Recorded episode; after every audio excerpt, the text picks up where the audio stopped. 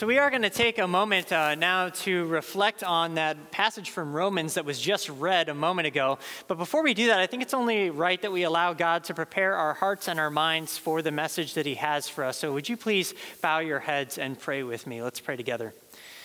Lord God, we give you thanks that you have indeed gathered us back together in this place. What a joy and a privilege it is to be back together as a family of faith. And so, Lord, as we worship now and as we continue in worship by studying your word, we ask that you would give us open hearts and minds to receive the message you have for us. And Lord, I pray that the words of my lips and the meditation of my heart would be pleasing in your sight, O God, who is indeed our rock and our Redeemer. Amen. So, there are certain moments in life that just stand out. Maybe it's when you finally get that job that you've been hoping to get, that dream job, that job you've been longing for, not simply because of maybe the pay that it gives you, but also because it's, it's something you're interested in, something that's going to help you advance in your career, something that's going to allow you to use your gifts and your passions in some way. It's a good, it's good news. It's something that you want to share. Or maybe, uh, how about that time when you find that perfect special someone? That, that person you can't wait to see each day. And, and as you're starting to get to know each other, you just can't stop talking about this person. All your friends, all your family know about them because you are excited about this new relationship that has started in your life. Or maybe it's the birth of a child. You're waiting for nine months to meet that person, and now finally they have arrived. And and it's still a pregnant moment because it's pregnant with all the possibilities and all the future uh, things that this child might do. I mean, this is a picture of my, my first. This is Abigail when we brought her home from the hospital. That, that moment was so life changing, so amazing, we decided to have more. And that's why we have three kids now, is because it's just, it's an incredible moment. And you, you share their pictures and you tell their stories. Or maybe if, if you're like my kids in my house, maybe the thing that has totally changed your life is caterpillars because that's what they're excited about. We found these caterpillars like eating the last of our parsley. We found out that they were like black swallowtail butterfly caterpillars, and the kids will not stop talking about these things. We brought them inside. We have like a caterpillar like terrarium thing, and they've, they've turned into now they're they've gone into their chrysalis mode. And every single morning I wake up and the kids are like they're awake before I am. They're just like staring at it like staring at the chrysalis and, and talk, talking about these caterpillars which are going to turn into butterflies. I mean, it's good news. They want to share it, it's exciting. These are important moments because they're life changing moments. They're, they're filled with possibility. And, and when we have these moments, well, what do we do? What's the most natural thing to do? We talk about it, right? And we tweet about it, and we post about it, and we share it, and we like it, and we comment on it, and so on and so forth, right? We, we tell people about the things that we're excited about because we want them to share in our joy. We want them to experience the goodness of this thing that's happened in our lives. And the same can be said when it comes to spiritual things. Recently, the Barna Research Group uh, did uh, a, a, poll, a, a, study of American adults. And one of the things that they found in their study is that 35% of American adults have said that they have made a big change in their lives as a result of a spiritual conversation. That's simply because somebody else was excited about faith or spirituality or God, it led to them having a life transforming moment.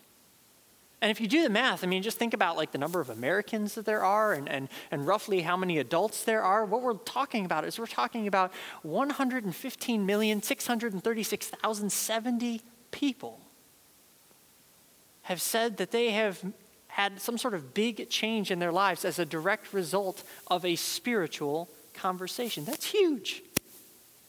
That's more people than on that first Pentecost story in the book of Acts. And the way Barna defined spiritual conversations, get this. They defined spiritual conversations in a very simple way. They said it's any conversation about spiritual or faith matters, including doubts with anyone. Any conversation about spiritual or faith matters, including doubts with anyone. They're not talking about you sitting down and opening your Bible and going from Genesis to Revelation and talking about salvation history or drawing a gospel diagram on a napkin. They're not talking about any of that. Just sitting down with someone and saying, hey, um, you know, I listened to this sermon and uh, it's really kind of messing with me. I uh, can I share the podcast with you? And we talk about it. Or, or what are you studying in, in the Bible? Or, or just what do you think about God in general? Like, it, it could be that simple. They're saying those simple, everyday conversations led to life changing encounters in 35% of American adults. That's an incredible number. But here's what they also found in the very same study they found that 74% of American Christians have less than 10 spiritual conversations in the past year. 74% of American Christians have had less than 10 of those conversations in the past year. That's less than one a month, which is really disheartening for me as a pastor because what it means is that at least two months out of the year, you guys aren't talking about my sermons. And that's really bothering me. No, but seriously, I mean, if, if a spiritual conversation is that simple, what did you think of the sermon this past weekend? I mean, we're not having those conversations as Christians. There's all these people who say spiritual conversations have, have been huge in my life. People out there who are willing to have them, and yet Christians are having those conversations less and less. And lest we here at Trinity think, well, that's maybe American Christians in general. Here at Trinity, we got it down, right? Well, I don't know about that. Because we do this thing called the spiritual life assessment, which we have people do in small groups every year. And spiritual life assessment is a way of just like looking at our values as a church and reflecting on how, where am I doing well? Where do I need to grow some more? You want to know which value is consistently our lowest value cumulatively as a church? It's our sharing value, the value in which we have spiritual conversations. And why is that? Barna started to ask that question. They said, why is it that Christians are having fewer and fewer spiritual conversations each year? And some of the answers they got is people said, well, I'm just afraid. I'm afraid to have spiritual conversations. I'm afraid that the other person might get angry, uh, that it might ruin our friendship, that, that, that I'll look dumb. I mean, we, we live in a society where, you know, increasingly it's becoming uh, not okay to tell people what to believe or to have a disagreement. And so they're just afraid, they're worried that it's just not going to go well or have a bad reaction from someone. But I would argue that's, that's not really the problem. Barna asked again, you know, kind of why is it that we're having less conversations? Some people said it was because of knowledge or really a lack of knowledge. Said, I just don't know enough. I don't know enough about the Bible. I don't know enough about theology. What if they ask me a really, really tough question and I don't know the answer? And so, so I just don't have those conversations. Maybe a valid point, but I would also argue I don't think that's really the biggest reason why we're not having conversations. I think honestly, the reason is a lack of passion. Because think about all those other examples that I gave at the beginning of this message. We're not worried about how the other people are going to hear that good news. We're not worried if we know enough or whether we look smart or not. We're just excited. And we share. We share what we're passionate about. We share what's exciting to us. We share good news in our lives with people all the time. And I think the reason why we're not having spiritual conversations is because we've lost our passion, because what we're passionate about, we talk about. And so this morning, as we're kicking off this series called Speaking of Jesus, I want to reintroduce for a moment to our first love. I want to reintroduce us to the passion and to this amazing gift that we have been given. And to do that, we're going to look at that passage from Romans chapter 10, beginning in verse 13, where the Apostle Paul reintroduces us to this passion. Here's what he says Everyone who calls on the name of the Lord will be saved. Let me say that again. Everyone who calls on the name of the Lord will be saved. Who? Everyone. Who does what? Calls on the name of the Lord. Will, will what will happen? Will be saved. That's what Paul is saying. This is the summary of what we believe as Christians. Everyone who calls on the name of the Lord will be saved. Now, as somebody who wasn't a Christian for a good portion of my life, this flies in the face of everything that I believed about religion. Because what I believed about religion was that religion was an exclusivist's club That religion was about saying, My people are better than your people. We know the way and you guys don't. And, and in order to be saved or to get enlightened or whatever it was, you had to like do the right things, say the right things, dress the right way, look a certain way, come from a certain background, so on and so forth. But what Paul is saying here is he's saying, No, everyone. This is a door that is wide open. Doesn't matter what your cultural background, racial background, socioeconomic background is. Doesn't matter what your past history was, what you've done or failed to do. Everyone is welcome in the family of God through Jesus Christ. Furthermore, I love this. He says, and it's not about what you do. It's not about your moral performance. It's not how well you did keep the Ten Commandments.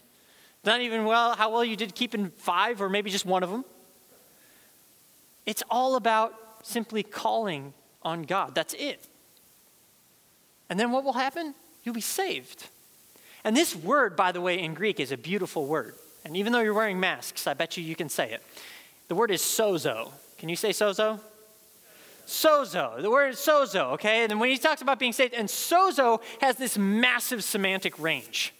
Okay, when, when the word sozo is used in Greek, it can mean to rescue, it can mean to heal, it can mean to protect, it can mean to save from death.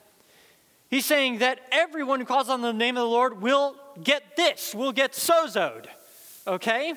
And, and it's beautiful because if you look in like the Gospels, for example, every time Jesus heals somebody, the word is sozo. Every time he forgives someone and says that through this forgiveness you are now saved, he's talking about sozo. When he says, Anyone who believes in me shall not perish but have eternal life, he's talking about sozo. It's a holistic kind of thing. This is a type of salvation that forgives, that heals, that restores, that knits up what is torn and broken, and which promises eternal life. Everyone who calls on the name of the Lord will be saved. Is beautiful news. But how does that news come to us?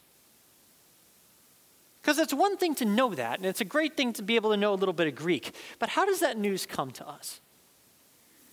Well, it comes to us in very surprising, everyday ways. I want to tell you a story about when I was in college ministry. I was serving at UIC. Every year we had a, a winter conference called Winterfest, where we invited college students from campuses around Chicago to, to come for a weekend to a hotel where we had a speaker and there was a lot of fun and games. But there were also tracks so students could grow in their spiritual life. And there was one track called Finding God in which the Christian students were actually invited, uh, were encouraged to invite a non Christian friend to come with them for the weekend and to go through finding God with that person.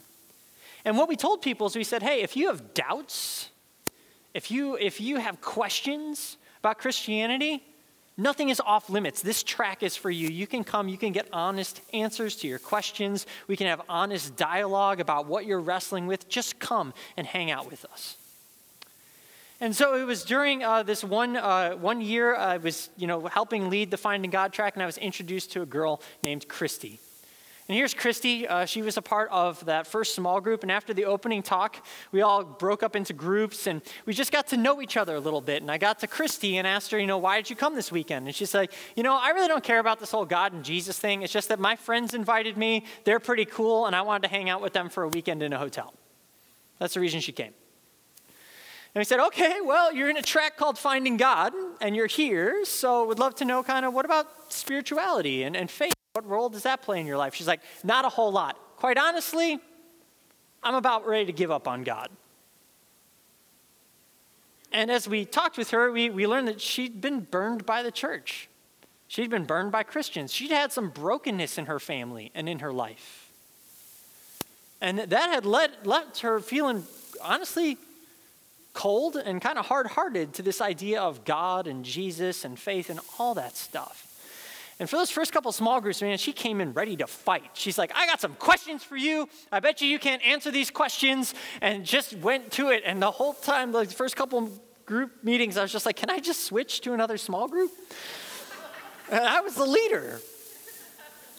But something amazing happened over the course of that weekend that the more we talked, the more we asked questions and the more we listened, the more Christy started to open up. And we got to hear her story. And we got to hear about that brokenness. And she said, So, so how does Jesus matter for my broken family? What does Jesus have to say to that church that treated us this way? What does Jesus have to say about suffering in the world? What does Jesus have to say about this, that, and the other thing? And she was asking honestly. The end of the weekend came. There was one final talk. We were all, all the students gathered together to hear our speaker. And our speaker, toward the end of his talk, was like, You know, this whole weekend we've been talking about Jesus. We've been talking about this extravagant love that God has for everyone. And there are some of you who came to this conference because Jesus is calling you. And tonight, you're feeling like you want to respond to that call for the first time. That's you. Some of our staff are standing around the edge of the auditorium. We invite you to go up and to pray with them, to start that journey here now. And so he, he prayed, and we kind of left the floor open, and the worship band started to play. And I stood back there in the corner wondering if anybody's going to come up. And to my surprise, Christy jumped out of her chair, ran across the auditorium right up to me. And she said, I want you to pray with me. And I said, Okay, what are we praying for, Christy? She's like, We're praying for the start of my journey with Jesus. She's like, I have tons of questions, but you guys have listened to my questions. You've pointed me to who Jesus actually is, not who some people once told me he was. And because of that, I want to follow him because this feels like coming home. And I had the privilege of praying with Christy that night as she began her journey with Jesus, but it gets better. See, one year later, we were having a staff meeting at DePaul University. See, we rotated where which campus we had our staff meetings at each month, and, and this month we were going to DePaul, and the campus staff said, "Hey, our students right now, as we're meeting, are doing an outreach event in the student union. So over lunch, let's go to the student union, just check in, see how they're doing, maybe pray with them." So we go to the student union, and from across the lobby, I hear, "Nick." And I look up, and here comes Christy running across the lobby to me from the university booth that was like set up over there. And she's like, I bet you never thought you'd see me here. And I was just like, I'm so glad I'm seeing you here, Christy. She's just like, hey, so uh, this outreach event that we're doing? I was just like, yeah. She's like, yeah, I helped plan that. She was her campus's evangelism coordinator. And she was telling people the story of what Jesus had done for her. Now, how did that happen? Not a burning bush, not a light from heaven, not earthquake and wind and fire, none of that stuff. People sitting down and talking, people listening to her, a friend having the guts to invite her to come, being willing to spend a weekend together just chatting, chatting about Jesus, chatting about God, talking even about doubts. And through that, God did a miracle. Because you see, many times I hear Christians say, well, I don't save people, Jesus saves people. That's true. But how does he do it? Through you and through me. Paul says it beautifully. He says, How they call on him to save them unless they believe in him? And how can they believe in him if they've never heard about him? And how can they hear about him unless someone tells them? God does save people, but He uses us to do it. That's what Scripture says. And we have this brilliant and beautiful opportunity to tell people about the good news. To simple, in simple everyday conversations, point them to the hope that we have. Because yes, God desires to save the whole world, but He wants to use us to do it by just talking by just listening to people's stories, by just showing up and doing life side by side with them, and then talking about the hope that we have. It is an amazing calling. I love how Paul puts it. He says, And how can anyone preach unless they are sent, as it is written, How beautiful are the feet of those who bring good news? Brothers and sisters, we are sent people who are sent with good news, the best news that there is. to share it with a world that's actually more open to having spiritual conversations than apparently we are. And that's an incredible opportunity and not one to be wasted and not one to be missed. And if you're listening to this message this morning and you're wondering, so is Trinity really a place where I can ask my questions? Is Trinity really a place where I can bring my doubts? Is this a God, the God that they say they worship, one that I can truly believe in? Well, let me tell you a little something about this God. If you're looking for a God who loves you unconditionally, you need look no further than Jesus. If you're saying, I can't believe in a God unless he's willing to forgive us our shortcomings, I have news for you. Through Jesus, he has. You're saying I have a hard time trusting a God unless He's a God who's willing to save everyone. I can tell you through Jesus that's exactly what He will do. In Jesus Christ, God's love is available to everyone that all might be forgiven and experience life eternal. It's that simple. That's how God does it, that's who He is. And our church is a place where we talk about Him. Our mission statement is to help people look, live, and love more like Jesus. That's it. That's why we're here. And that's why we're doing this series. Over the course of these weeks, we're going to look at Jesus. We're going to look at how he did it, how he walked with people, how he talked with people, and how through those natural, everyday ways, he pointed them to the hope of eternity, the best news that there ever was.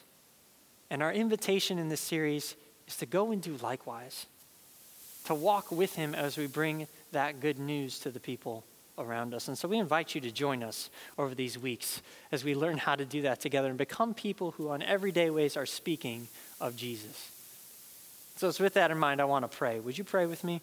Lord Jesus, we give you thanks that through you we have the best news that could ever be told news of your love for a world that truly is unconditional and is given to us through what you have done, that you came, lived with us, taught us, died for us, and rose again, that we might be forgiven and have life eternal. Lord, that's too good to keep to ourselves. So help us become people who have beautiful feet as we go out with good news to a world that is desperate to hear it. It's in your name, Jesus, that we pray. Amen.